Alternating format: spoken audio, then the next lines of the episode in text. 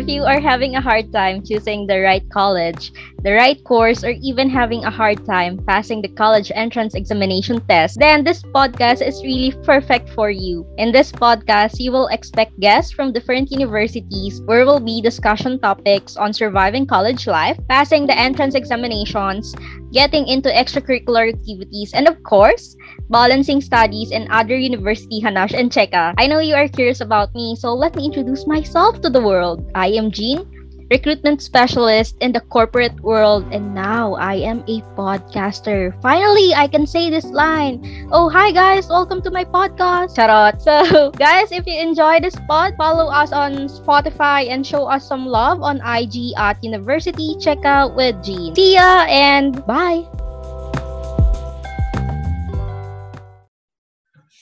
Hi guys, welcome to my podcast. So today, this is my very first episode. So let me introduce my guest. This guy has an amazing background and my first choice to grace my first episode, of course. So I have been known him since he was grade 2 and we graduated from the same elementary school. We were part of the same school paper. Wow, competitive talaga kami. And during his junior and senior high school years, he is a constant achiever, whether it's academics or extracurricular activities. And right now, he is studying at Bicol University College of Engineering, taking up civil engineering course, and he's a graduating student. And I hope he will be the top notcher of civil engineering licensure exam soon. So let's welcome Kent Brian Lontok. Hi, Kent. Hi, Ate Jean. Hello, listeners. Grabe talaga yung introduction. Hindi ko kinakaya. well, I believe in your capabilities and skills naman kasi, di ba nga, kilala kita ever since. That's why. Manifesting that. Dapat. Manifesting, cross fingers. Yes. So, kumusta ka naman? Ayun, buhay pa naman tayo. Kumakapit pa sa natitira mga araw ng semester na ito. Pinagdadasal na matapos na kasi nakakapagod yeah, everyone is tired now kasi aside sa yung utak natin is nasa Christmas break na final season kasi ngayon. Parang gusto ko na lang din po mag Merry Christmas and Happy New Year at magpaputok. you mean firecrackers? Yes. Or, you know. yeah. So, Kent, since nasabi ko nga sa introduction mo na you are currently taking up civil engineering course sa BU. So we all know that BU has this legacy na kapag civil engineering course or any related engineering course is meaning matalino ka. So, paano ka nag-prepare na makapasok sa Bicol University? Uy, true. Sabi nila, pag engineering ka sa BU, matalino ka. Pero wag kayong maniwala, mm. makapasok mo ako eh. Pero paano ko nag-prepare? Wala. I did not prepare at all. Mga ganon. Parang, parang gusto wow. ko lang din mag-exam. Ay, exam tayo. Di ba parang uso yun pag graduating high school ka? Ay, exam tayo dito. Exam. Ay, sige, exam tayo. Ganon. Tapos, di like, mm-hmm. pumunta kami doon for like gala. Ganun talaga yung pinunta ko. Gusto ko lang gumala kasi I never imagine myself studying at BU because that's at least five hours away sa bahay namin. Tapos, pag that, yes, yes from diba, Sipokot. To my surprise, yung mga kasabay ko mag-exam, mga dalang reviewers, books, like, with all their last minute review. Tapos, ako may dala akong Coke float kasi galing akong McDo, don't touch me. Naka-Coke float ako na large, mm, rich kid. Panis. Tapos sila, may dala sila books. With fries. Diba? Like, hala. Yeah. Be prepare pala dapat. Ako na-inform. Pero yeah. I was so surprised too na on my batch, way back 2011, I also took the Buset, Bicol University College Entrance Test. And me and my friends were surprised kasi yung iba, hindi iba eh, karamihan, may dala silang bond paper, reviewers. Diba? Sabi ko, Yes. Mm-hmm. Sabi ko, oh my God, sila. ano ginagawa nila? Tapos ako, may, Nare-review pala ang Bicol Nire-review University pala. College entrance test. Hindi kami aware. well, listeners, just to give you a quick information or overview, Bicol University, it's just like UP. Super mahirap makapasok, right, Kent? Yeah, it, it was tagged as the UP of Mm. Bicol. So may ano siya, dinub siya na UP ng Bicol. Kasi aside sa legacy, anong tawag dyan? mga isko, mga scholar ng Yan, bayan. mga scholar ng bayan. Mga paganyan tayo sa May BU. ganyan sa BU. So, Kent, sinabi mo nga na hindi ka nag-prepare sa college entrance test. So, is civil engineering course is your first ever choice? Actually, hindi lang siya first choice. Nag-iisa siyang choice na nilagay ko dun sa buset. Kasi actually, may dalawang Oh. choices. Like, wala lang. Parang gusto ko lang. Parang ang cute ng pakinggan na engineer, ganyan. Tapos, syempre, hindi ko alam kung ano yung iba-ibang engineering. Kasi ang hobby ko nun, feeling ko, kahit ano kaya ko pag-aralan. Ganun tataas yung confidence natin nung senior high. So, sabi ko, ay, Mhm. sige, take natin civil engineering kasi parang ang cute. Tapos, need pala dalawa Mm-hmm. nang ilalagay sa test, sa documents Yes. namin. Tapos, hindi ko nilagyan. Ganun ako confident makapasok ako sa civil. Then, yung guidance Mhm. counselor namin, si Ma'am Nesty na yung naglagay. Kasi required po nga na dalawang ilagay ka just in case hindi makapasa. Mhm. So, nilagyan nila geodetic. Thankfully, nakapasa naman ako ng civil. So, well, gumana naman yung confidence No level natin na hindi natin kailangan ng second choice. Yeah, exactly. So, sa Bicol University, we need to have two choices, right? Kasi if in case na hindi ka pumasa sa first ever choice mo, parang doon ka mapupunta sa Yes, Second chances are, choice, right? nandun ka sa second choice kung saan mas suitable yung score mo. Ay, may weird flex Yes. ako. and mm, sure. O, di ba, hindi ako nag-review ng buset. Mhm. Pang rank 34 ako, tapos ang dami-dami namin nag-exam. oh my God, Ay, hindi ko congratulations. kaya. Galing-galing ko kaya chumamba. Hindi ko pa natapos Oh, I- ng math. Mm. Paano ko natapos ko pa yun? Mm. Baka nasa top 10 ka if in case na natapos mo Tapos- yon. Tayo sa BU. Mm. Yung mga Diba? sumunod ko pong Kabog. exam, lahat na po sila bagsak. Well, at least nakapasa ka sa Bicol University. That's the main thing. And Yeah. you said your second choice was geodetic, yung pinili ng guidance counselor nyo. So can you Yes. give us the Kasi parang malapit siya sa civil. Mhm. So since you said na malapit sa civil, can you give us the differences between the two? Oo, kasi pag yung geodetic engineering, mo- more focus sila sa surveying, sa mga lupa. Mhm. Like, like sila yung nagsusukat ng mga Mhm. property kapag may kailangan mo ipasukat yung lupa mo, divide-divide kayo, ganyan. Sila yung nagsusukat noon. Although back in the days, kapag graduate ka ng civil engineer, you can also take the geodetic engineering licensure exam.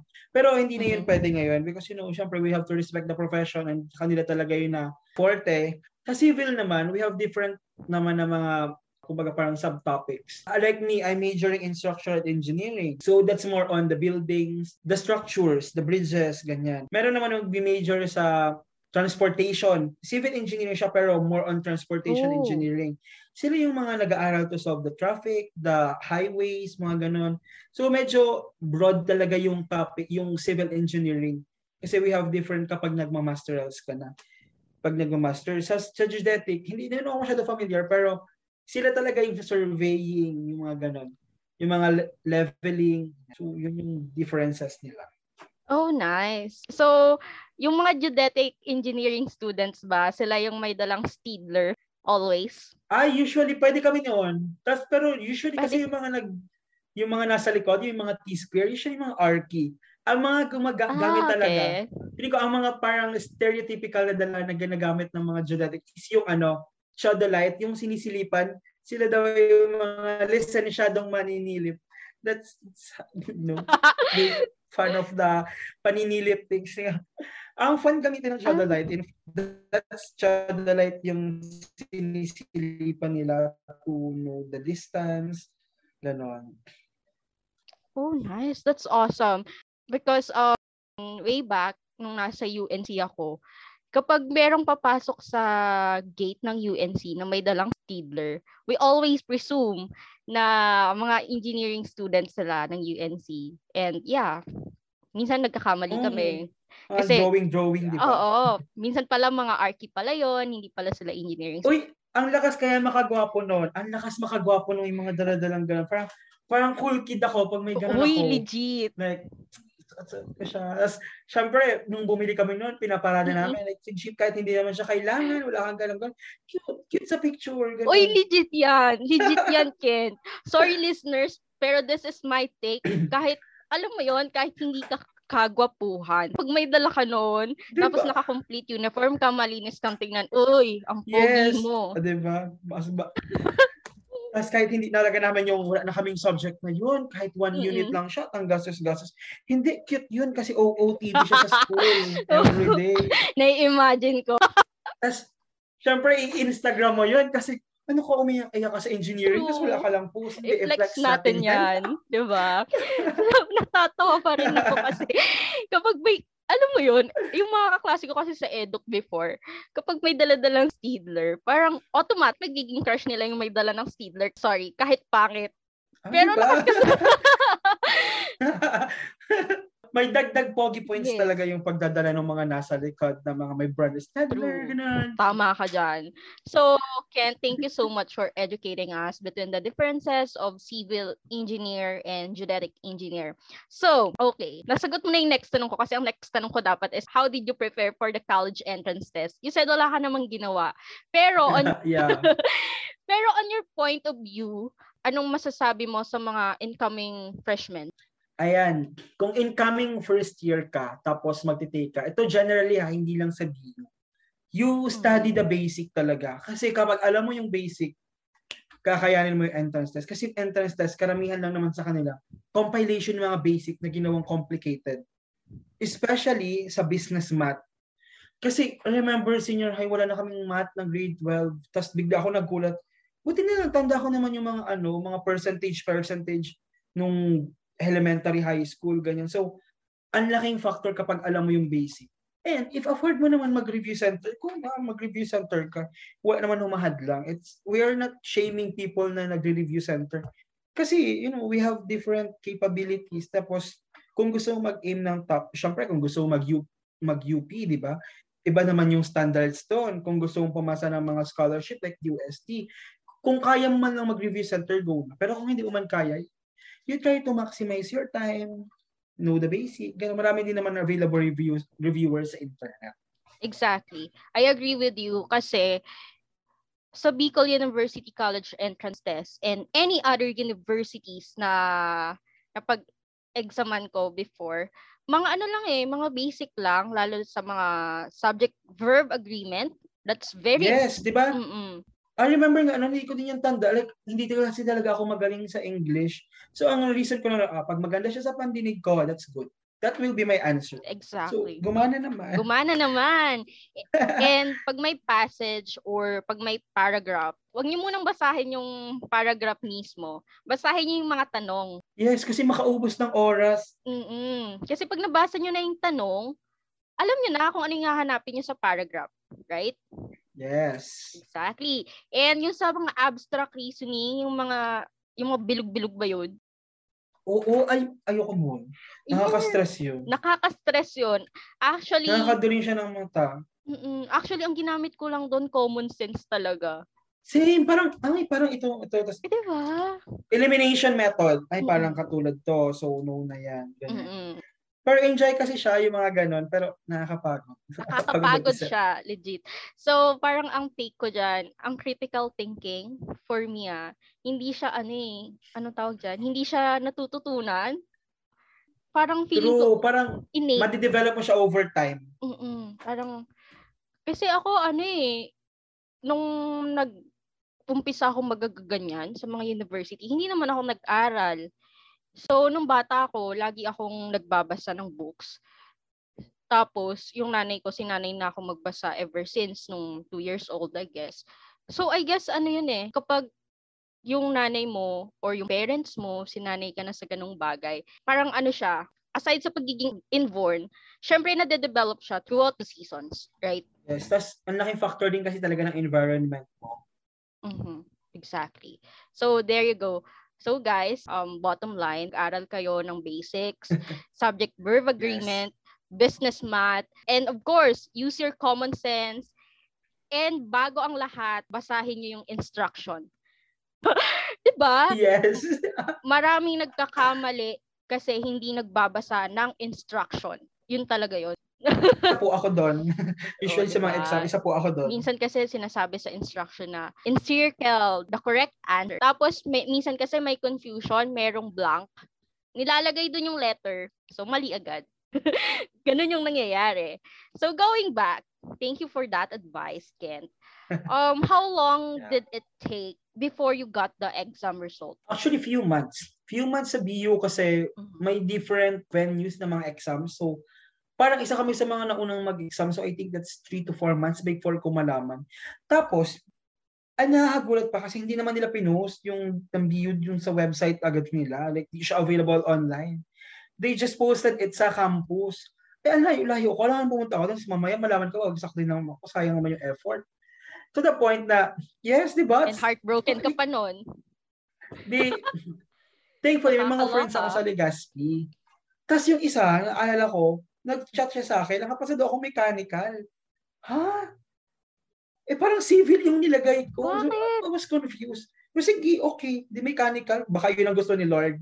Mm. Tapos, mga ano yun, Mm. mga around 1 a.m. na. Nag-chat naman yung isa kong friend. Yun eh, nag-aaral na siya sa BU High School.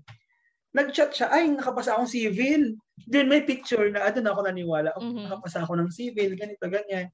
So, ayun, happy na ako doon. Tapos, dumating, may dumating kaming letter, but since hindi maganda yung post office natin, pinuntahan namin yung letter sa post office. Kasi nagpapadala ang BU ng postal letter, yes na Sulat. nandun yung result mo, andun yung mga dapat mong gawin, makikita mo yung grades mo, kung saan ka mababa, ganun. So, it took three to four months, I Mhm. think. Actually, yung sa inyo nga kung 3 to 4 months, that's way better. Kasi yung amin, umabot ata ang ng 6 tagal. months. Partida, ang tagal 'di ba? Partida, yung high school location namin, katabi niya yung post office. Oh, Oo, katabi niya yung post office. Kaso naka, nakatambak lang doon kung wala Di ba? kaming naging kami din, hindi din kami nag-aalam, Mm. pero like, need na magde-deadline na and all. Eh, ako lang yung nakapasa sa Mm-mm. amin that time. Tapos parang gusto ko din naman mag-BU that time. So, because asikasuhin ko na, so Mm-mm. pinuntahan ko yung post office kasi dapat daw pupunta doon. Kasi akala ko, dinideliver naman nila sa bahay. Hindi pala, hindi na pala yung puso ngayon. hindi hindi na naka, nakakalungkot na hindi True. na. So, ayun, pinupuntahan namin sa post office. So, kumusta naman yung ano, yung figurative grade? Uy, may ano sa amin, may number. So, mat yung pinakamababa Mhm. ko nakakainis. Parang ano siya. Parang 90.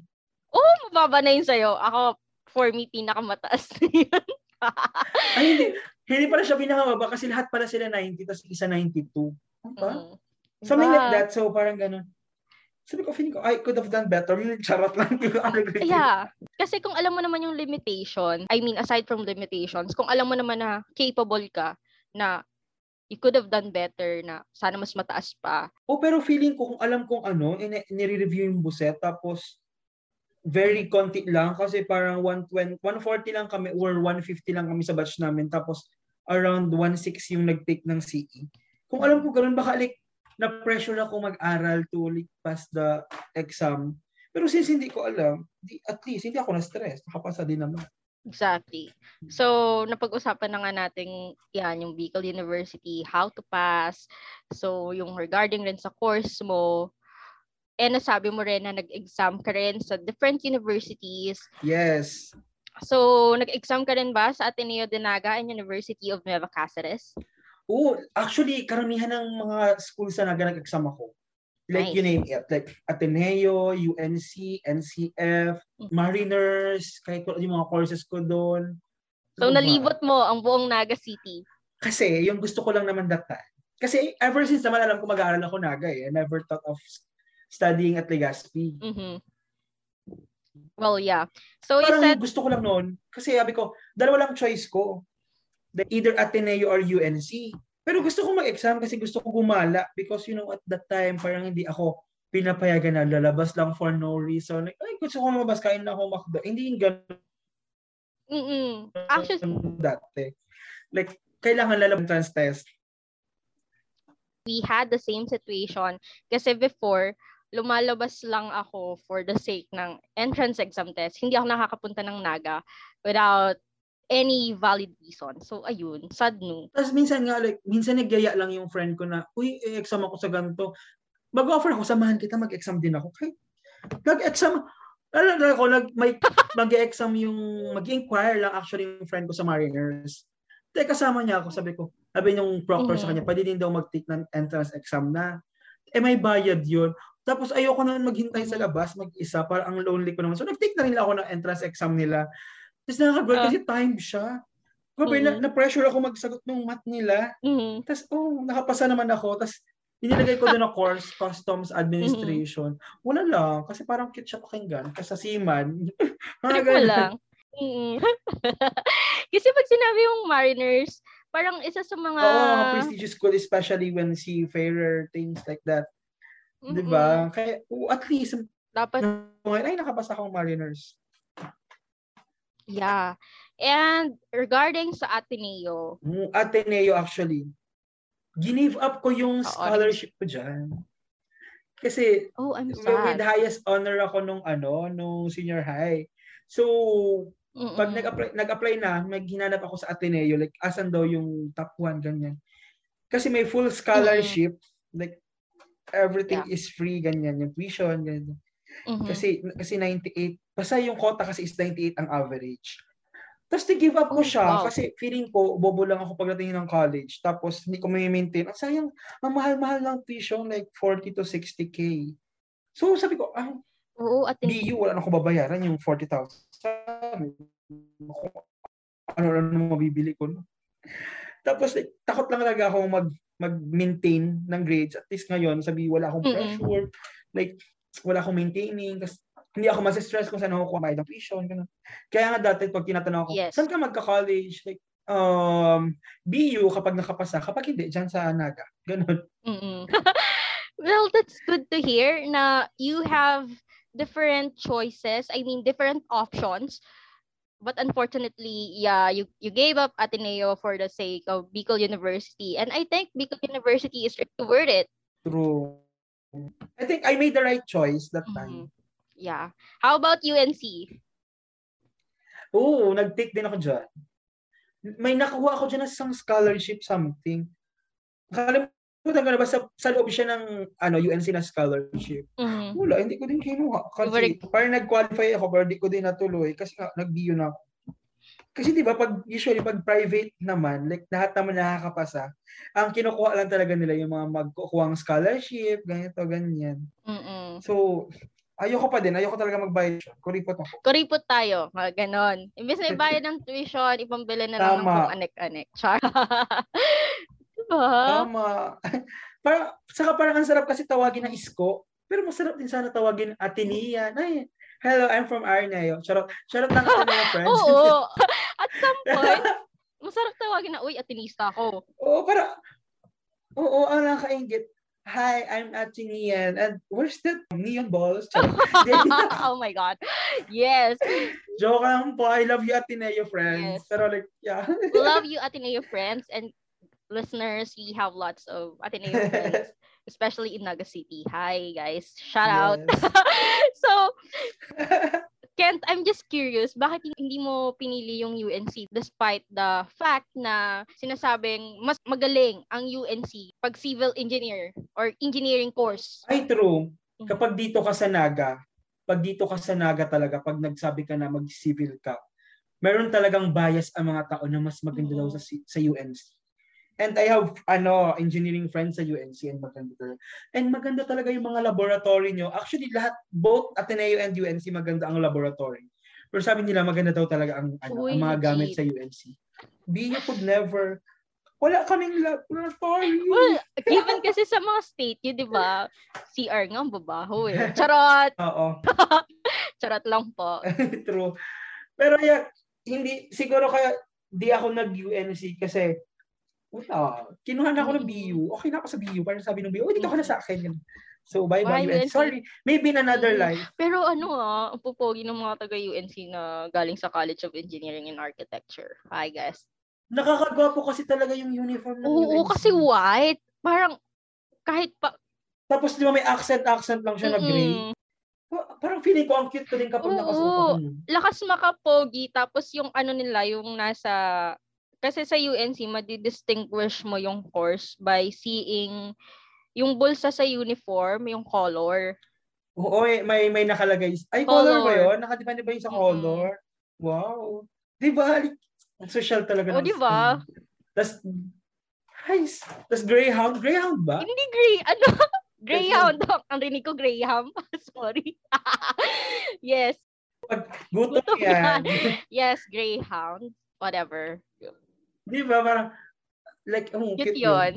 Pag sa engineering and archi, it's color yellow. Pag edu, blue. Tapos kapag arts and science, red.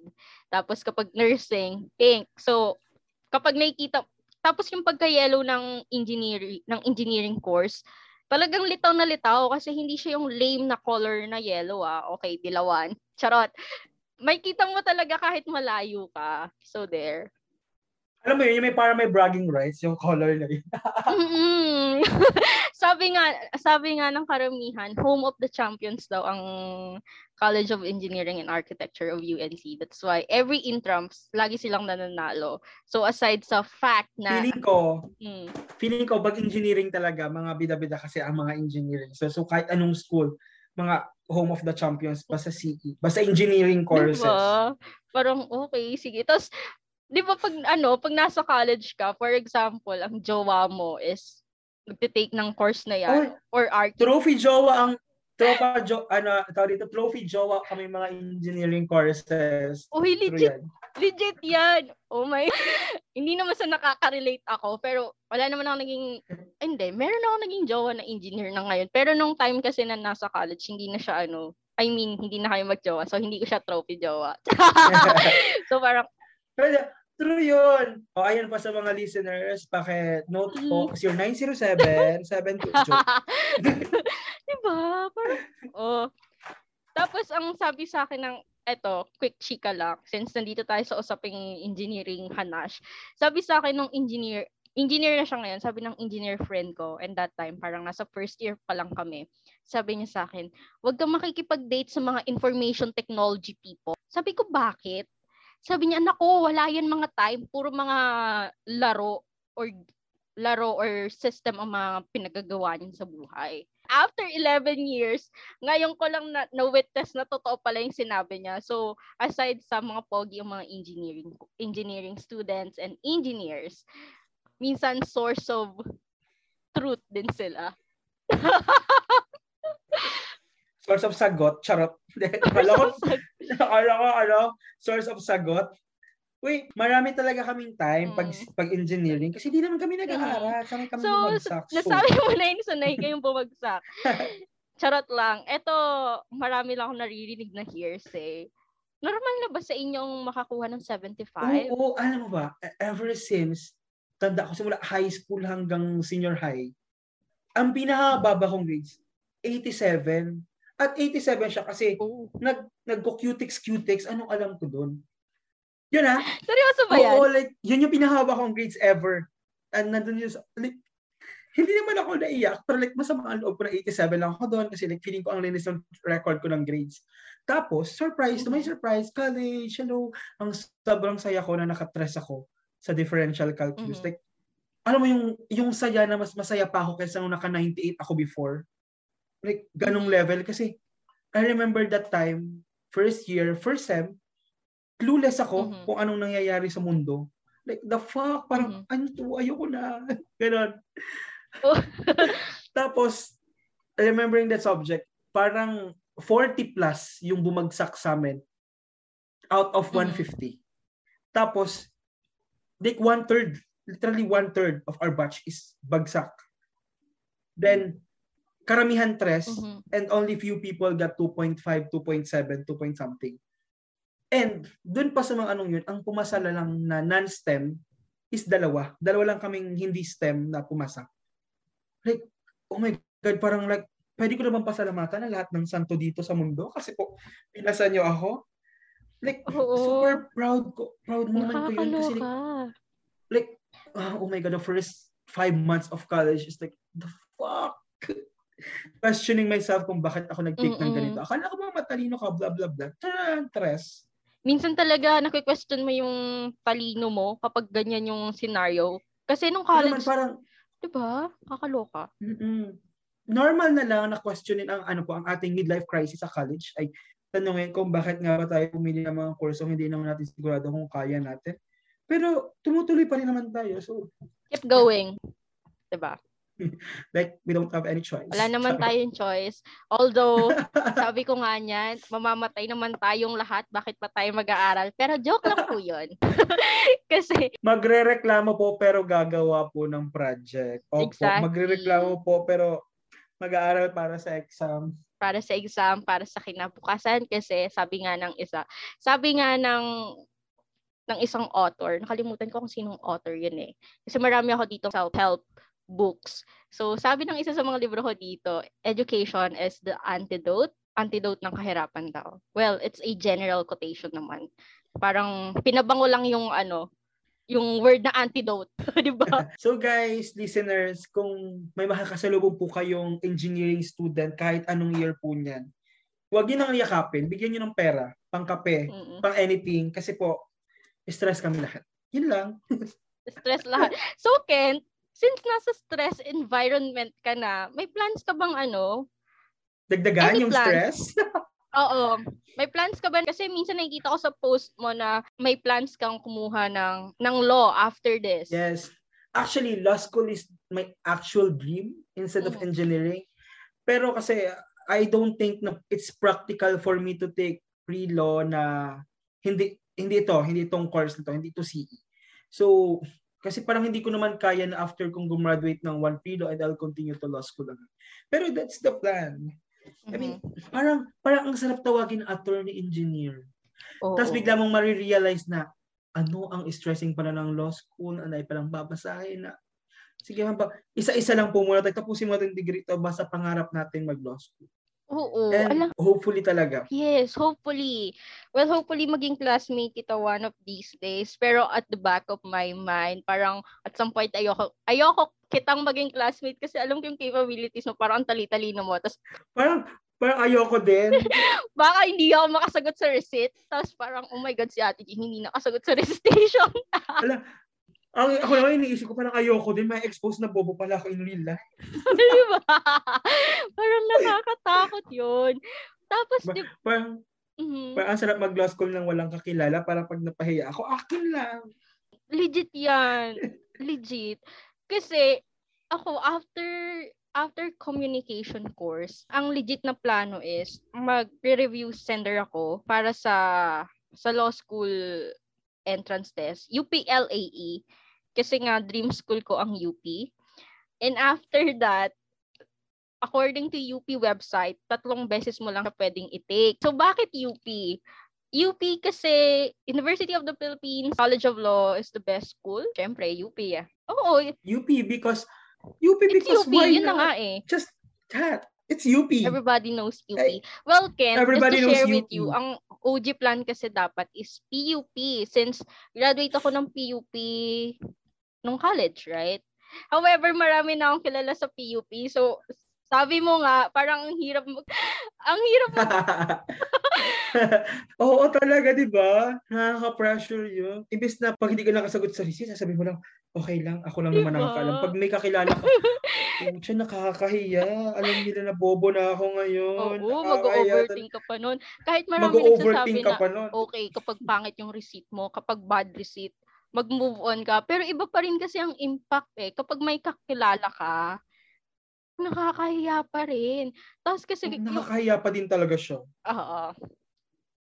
Nako Buti din. ko pareho kayong diba? bobo. Kaya, Kasi "Ay, hindi ka vibes nakasagot ako din. Tapos kasi lahat ng mga nasa PUP law, Vibes PUP lang. law, mga, ang mga karamihan kasi talaga doon, mga taga PUP, PUP origin, yung ever since Mga college. pinalaki ng sintang paaralan. Oo. So parang putang, sorry, parang putang ina naman, pag doon ka nag-aral ng law school, tas parang mga familiar faces. Uy, si ano I to think it's ah? the pressure kasi talaga. Mm-mm. It's the pressure. Right. Exactly. Kaya papayaman muna ako pag ano, bago ako mag-law school para pag di ako nakasagot sa receipt, pwede ako mag-breakdown sa Paris. Like, oh, hindi ako nakasagot. Sige, punta tayong Singapore bukas. Ganong level dapat na. Exactly. So, Kent, saan mo plans mag-law school? Depends. Actually, that depends kung saan ako magtatrabaho. Like, if ever Mhm. magma-Manila ako, like, I'll have work sa Manila. Like, siguro UP kung kaya ko makakapasa tayo. Pero like, kung Makakapasa ka nun. kung if ever na maglalaga sa like Bicol ako mag-work, I want to go to UST College of Law kasi maganda na yung reputation talaga nila. Mhm. Or if maganda yung ano, magiging Mhm. sistema ng BU College of Law, like, you know, BU, BU, ganun. Hindi masyadong mahal. Yes, it's BU. Mhm. Like, yan. So, there. Pero hindi mo kinoconsider ang University of Nueva UNC. Cáceres. Ah, di ba? Di ba maganda UNC kasi galing si VP Lenny mga kakamping. Yes. Consideration siya, pero like, hindi ko kasi nakikitang magtatrabaho ko sa Naga. So, Ah. medyo, ano, medyo tagilid tayo doon. Siyempre, doon tayo mag-aaral sa convenient sa lugar natin. Oo, Pero let's para... see. Yes, Malay let's mo. see. Mm-mm. Malay mo rin, mag-UNC School of Law ako, di ba? Like, Diba? as a cloud Susunod chaser. tayo sa sunod na president. And aside from that, as a cloud chaser, malay mo magising na lang ako isang araw, ay gusto ko mag-UNC. Sige, enroll tayo. diba? Tama, tama, tama behavior, Ang yan. behavior yan.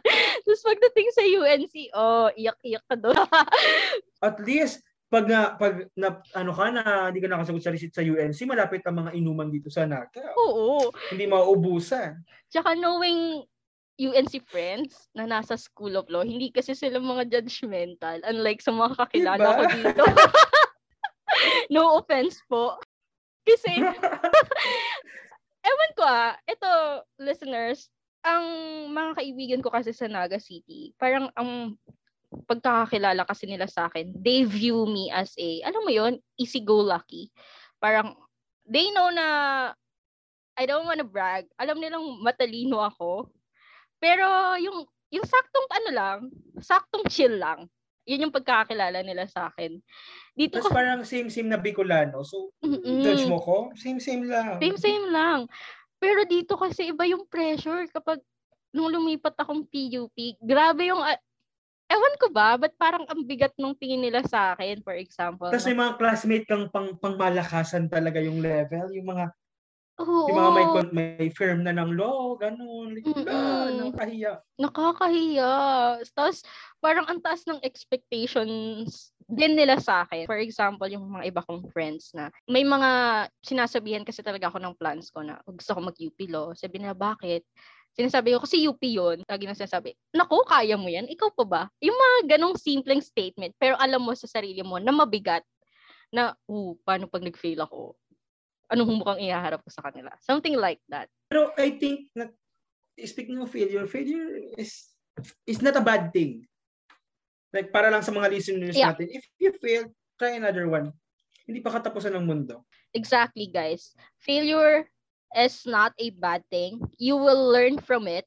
And once yes. once na nag-fail ka, iyak mo yan. Pero don't stay on the same page. Pwede kang mag-mourn, pwede kang umiyak, pwede kang maglupasay, pwede kang uminom, magdamag. But after that, make sure na you will move forward. Diba? Na you move That's forward.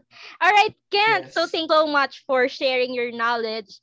So let's go to this engineering hanash ng mga ng mga ina-assume nila sa mga engineering students. Ooh. Oh. so Kent, Hot marami ang sumagot sa Instagram poll regarding this one. So, gusto nilang malaman kung ang mga engineering students daw ay mga babaero. True or false? Hoy! Hay, grabe kayo. Alam mo, ang judgmental talaga ng mga tao sa Instagram. Pero true. Charot. true ng slide kasi mga hindi po talaga kayo mahilig mag-commit. Pero ako po hindi. So, yung kung nakikinig man si you know Mm. who, ikaw lang at wala lang iba. Ay, Oh, iba. Na all. Hashtag na all. Oo. Ah, alam niya nagre-record ang podcast ngayon. So, pag naririnig mo to, Alam mo na. Pag naririnig mo na, lucky one, sagutin mo na si Kent. Yun lang yun. so, Kent, eto pa. Sabi nila mga engineering students daw, hindi daw magaling gumawa ng essays. Kasi fixated. Wait. Oh my God, that's true. Kasi fixated daw sila sa numbers. True. Alam mo, like, ako kasi, di ba writer tayo? Yeah. Kaya ko, kaya ko i-balance yung pagsusulat ko, pero medyo kalawang na ako, pero kaya ko magsulat Mhm. ng project, especially kapag essay, kaya ko siyang tapusin within one hour or maximum na two hours, kaya ko siya Mm-mm. ipasa. Mhm. Pero karamihan talaga ng mga classmates ko, like, alam mo yun, like, pag may essay kami na type na exam, ma'am, pwedeng isolve na lang namin. Oh. Like, ganong level kasi it's, kasi parang yung environment namin more on mathematics talaga. Mm-mm. We care less about words. Mhm. So, kapag usually pag worded problem, grabe ilang ulit mo siya babasahin just to make sure na tama yung pagkakaintindi mo kasi we are really not that Mhm. good sa words. Pero on technical writing, we can do technical writing especially like kung may mga buildings na i-examine, ganun, kaya Mhm. namin yun. Pero like, kapag gawin mo kami ng feature writing about Jose Rizal, remembering those subjects Mhm. na required ng 1,000 words, that's Yeah. really a lot to do for us. Diba? Yun. Eh, di ba kasi ito, quick chika lang. Nung elementary tayo, lagi kasi tayong pinanlalaban sa mga ganyan. Especially, True, kaya yun, na-train tayo dun eh. mm pero same with you, kinakalawang na rin ako. Kasi nung elementary, kaya kong gumawa ng essay about science, 1,000 words. Ngayon, baka half a day hindi ko pa rin tapos and working on it. Di ba? Parang, ano kasi, parang ang tagal na na hindi na yun yung forte ko. Na, nalihis na po ako ng landas. At Mhm. ang alam ko na lang pong letter ay X, Y, Z. X, Y, Z, fine. Alpha, Theta, Beta na lang po ang kakasalubong ko na letter ngayon. hindi na Oh. po yung iba-ibang letter ng alphabet. Mhm. So, ayun. So, medyo So, true. true yun. Medyo true. Alright. Mga lak...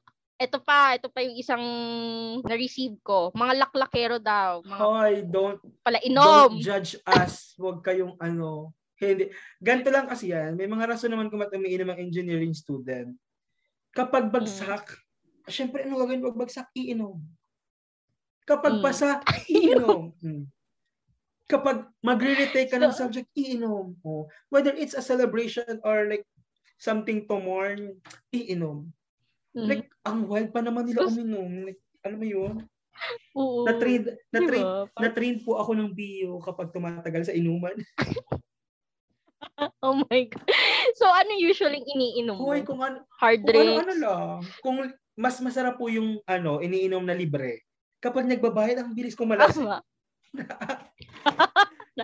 Kent, tawang-tawa ako. Siguro kung iba-vlog tong podcast na to, may kita sa video, super namumula ako. Kakatawa.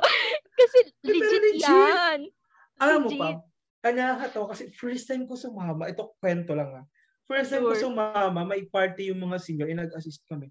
First time ko sumama, ano, bigla na lang, bigla na lang ako nakaangka sa motor, nabibilis ng takbo, tapos around 1 a.m., lumalaklak ako ng MP. Shit, nakakahit. Tapos syempre, alam mo yun, like, nakikipagsabayan ka sa kanila. Nakakahiya kasi nasuka ako. Like, nilaklak ko kasi yung MP. Like, ah, oh my God. Oh, nakakaloka. Never again po tayo lalaklak ng MP. Ngayon po, trained na po tayo. Kaya na natin makipagsabay. Dahil ko naman sabi, Busang represents. Ganun. Uy, legit Daw. legit yan. Actually, hindi naman ako masyadong umiinom. Parang occasionally. Tapos, piling-pili yung mga sinasabahan ko. Pero yung, meron akong isang kawork ha, hala, super, super tagal niya sa inuman to the point nakakailang bote kami ng gin, tapos ng MP. Ano pa rin siya? Alive na alive. So parang doon ako na-train na, okay, MP lang yan. Alam niyo ba? Pero ang holistic na mga ano ng mga engineering student, I remember before pandemic, December, December tapos na yung mga pasok Mhm. namin, lasingan to the max. Nakaubos ata kami ng 8 or 10 na bote ng gin, like super wasted na. Natapos kami mga 2. Pero at 8 a.m. the next morning, nasa outreach na kami. Um, may pa-feeding na kami. Ganun. Parang walang Walang hangover, walang hangover. nangyari kagabi. Like, mga ganong level. Inom Parang responsibly. naligo lang, tapos biglang, oo, yes, marunong po kami uminom. Hindi kami nung inom na nakikipag-away. Mm, very good. Because that's, like, ang ang alak sa tiyan, hindi sa utak. Very good. Ano ba? O basta, Basta something ganun, like basta that. something like that. And that's so good of you na you know, you still know your responsibility after uminom. So, eto pa, Ken. Mahilig daw sa... Sa? Saan? Mahilig daw sa sex ang mga engineering students. Hindi po. just to escape the stress. hindi po kasing hilig ng mga law students. Ala, hindi pa naman ako law student. Bakit ganun? Joke! hindi ko sure. Hindi ko yan alam eh. Innocent ako eh. Um, I would I would like to be excluded in this narrative. Pero based sa observations mo sa mga seniors mo before, what do you think? Ewan ko kung totoo to ha, pero may chismis kasi sa akin before na may nahuli yung guard sa school, sa ano, sa sa main, mga engineering student daw. Daw lang po, hindi ko po totoo alam kung totoo to, pero gano'n, may nahuli mm-hmm. daw, daw, sa kotse, mm-hmm. Na, nag, na yumuyug-yug, naglalaro sila ng bahay-bahayan. Sabi nila, so does that count?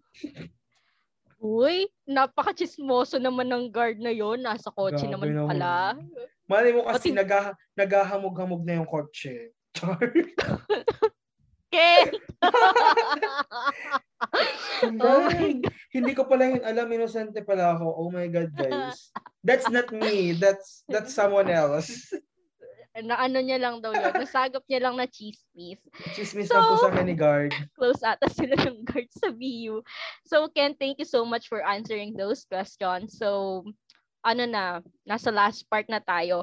Ano ang masasabi mo or ma-advise mo sa mga incoming freshmen or kung kahit saan man yan na freshmen na universities, ano yung masasabi mo sa kanila in general and doon sa mga gustong mag-take ng engineering course? So, bali, dalawa. Okay, so, ayan. So, general muna tayo. Uh-huh. Choose the course over the school. Huwag kang papasok sa isang school just because gusto mong maging B1 nyo kahit hindi yung scores mo yung makuha mo always prioritize your course kasi kahit anong school yan, it still depend to you kung paano mo siya i-handle. Kung halimbawa gusto mag-engineering, go lang kung sa kahit sa ang school. Kung kesa mag-take ka ng ibang course sa school na gusto mo. Yun yung perception ko doon. Next is trust the process.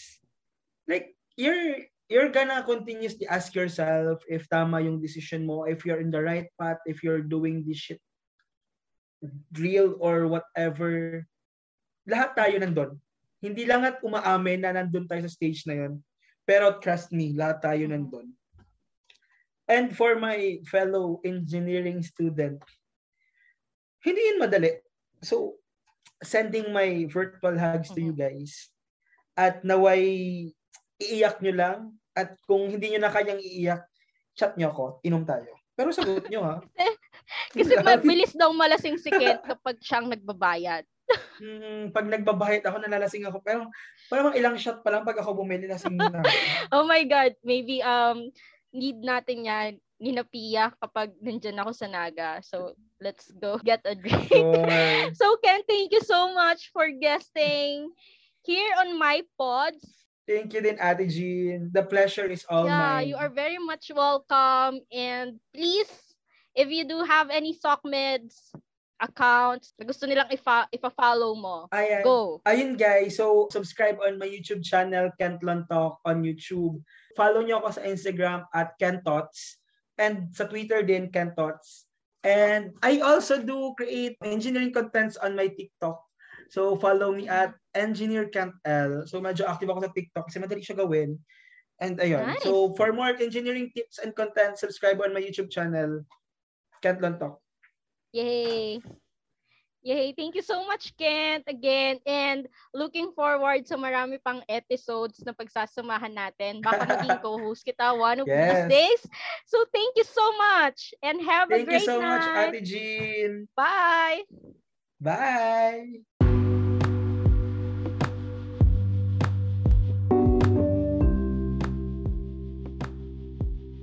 Thank you for listening mga kacheka. If you like this pod, please follow us on Spotify and you can find us and tag us on Instagram at University Cheka with Jean.